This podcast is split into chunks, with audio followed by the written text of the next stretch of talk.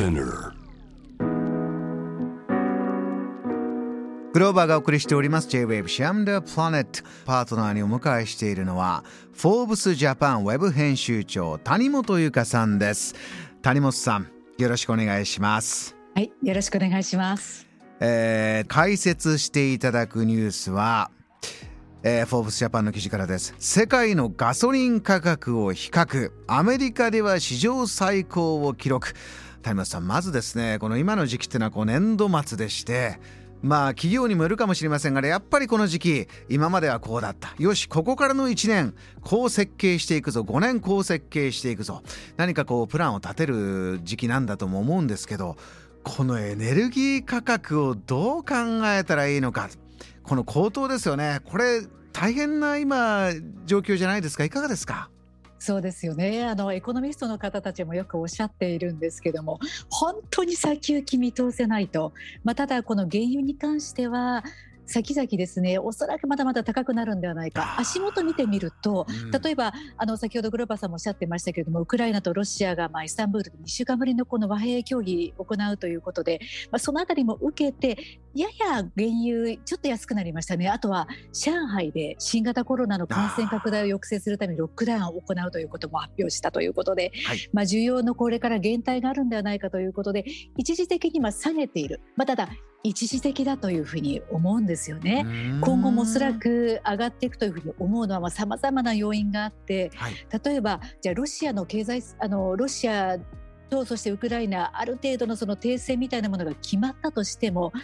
おそらくロシアへの経済制裁というものは継続されるんではないかという見方がやっぱり大勢ですよねうん。そういうふうに考えるとロシアといえばやっぱりこういうまあ天然ガスの輸出量輸出額ではまあ世界で一番ですし原油も世界第2位ということでやっぱりこういった原油に対するこう高い圧力というものがかかり続けるっていうことはこれ間違いないんではないでしょうか。そう考えると皆さんの中で一番やっぱり困ってくるのが足元のその原油ガソリン価格の高騰であったりとかあとさまざまな価格転嫁によるこう値上げですよね。こういったところが家計の重いこう重しになってくるっていったところはまだまだ変わらないかもしれませんね。これはあの谷本さんに伺いたかったんですがねこのエネルギー価格の高騰というのはうん。まあロシアへの経済制裁圧力としてやってるということはあのずっと言われてるんですけどこうやって、まあ、谷本さんもそうですけどもねいろんな方がこの西側各国、まあ、ヨーロッパとか、まあ、日本もそうですけれどもねへのダメージがやはりこうどんどんどんどん長期化すればするほど、えー大変なんだと。そうすると今停戦交渉ありますけれどもこのじゃあ EU 各国とか、まあ、NATO がまた会議してたりという中でここの部分は交渉の中でエネルギーの問題は解決していこうよと。じゃあ例えば経済界からのリクエストとか、ね、アメリカね大変そういったあの、まあ、ロビングとかねあのパワー持ったあの経済の方も大勢いらっしゃる大勢インタビューしてきてますけどそういう流れというのはなかなか起きてこないんでしょうか？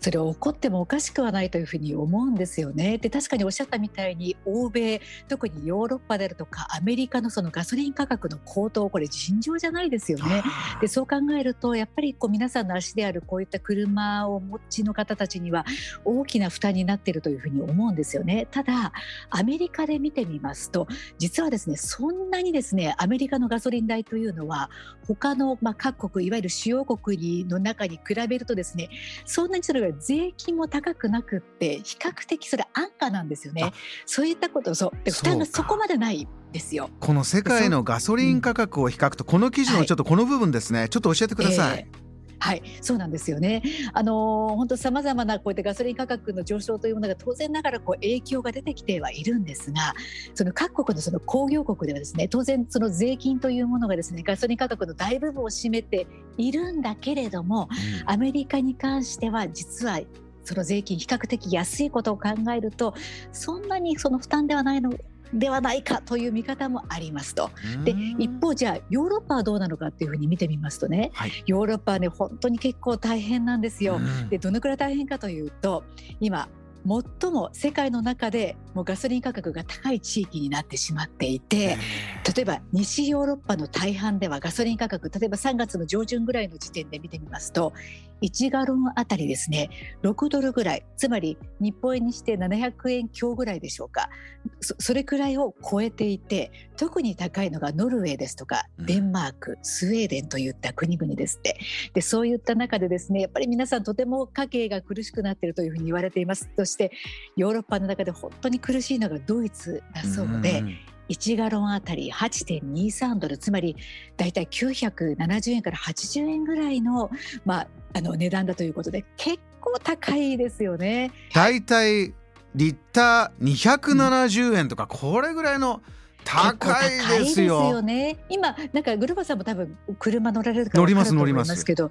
今リッター170円ぐらい170とかね180とかも見えてきました私はちょっとあの、ね、まあ、軽油とかで入れてるんであれなんですけど、うんうん、もうね、うんうん、だから今まで通りの動きをしようと思ったら、まあ、ビジネスでやってる方はもう利益が本当こうシュリンクしてしまうとかね押されちゃうというのはあるでしょうね。あと船ですし、シッピングですよね。大変なのはね。そうですよね。まあそういったところがすごくあの影響してくるっていうことなんですけれども、これじゃあガソリンだけじゃないわけですよね。先ほど申し上げたみたいに、こういった原油価格の高騰で4月に入ってどのくらいのものが値上げをするか、本当さまざまなものが値上げしていくじゃないですか。はいはい、例えば生麺もそう、レトルトカレーもそう、ケチャップもソースもそうだし、あとは味噌とか冷凍食品とかも、いわゆる我々の食品も毎日毎日こう消費しなければならないものがの多くがこれから値上げをしていくということを考えると、はい、やっぱり政府としてはさまざまなこれ対策をしていかなければならないわけですよね。で一つだけいいいいというか一ついい面があって、はい、まあ、今度こう賃上げ、まあ、春闘がこれあのあるわけですけれども2年ぶりに2%を超える可能性も出てきているわけですよ。なのでうん、で賃上げがだからできるんではないかといったところである種吸収することができるんではないかという期待感もあるんだけれども、うん、これができるのって体力があるところじゃないですか。つまり大企業だけなんですよ。中小企業がどれくらい賃上げをできるかどうかっていうところがまだまだやっぱりこれは不透明ですよね。そういったことを考えるとやっぱりこういった、うん、価格の上昇というものが大きくコストとしてのしかかってくるといったところでこれは覚悟しておかなければならないかもしれませんね。谷本さん日本の底力の強さはこの企業8割9割この中小企業がねすごい足腰が強くて支えてるんだって日本はそういう経済がやってるんだというそのまあ裏を返せばこの中小企業がたくさん支えてると今厳しさは大きく大きく影響出ますか？いかがですか？出ると思うんですよね。でじゃあ政府は何をすればいいかっていうお話なんですけども、はい、もちろんこういった原油高物価高に対するさまざまなあの対策も多分されるんだと思うんですよ。でも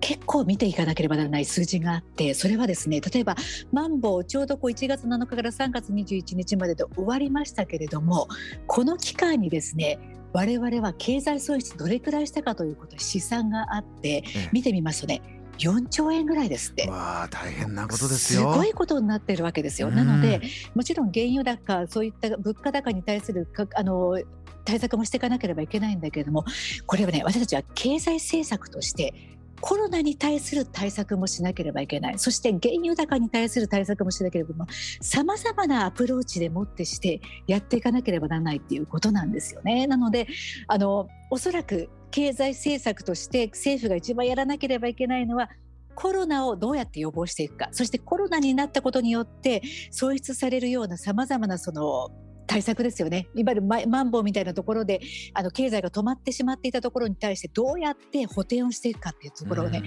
やっていかなければならないということで岸田政権本当に成長と分配両方言ってますけども本当にこれ両方の側面からやっていかなければならない。どういったことが出ていくのかということを国民としてもしっかり見ていかなければいけないというふうに思います。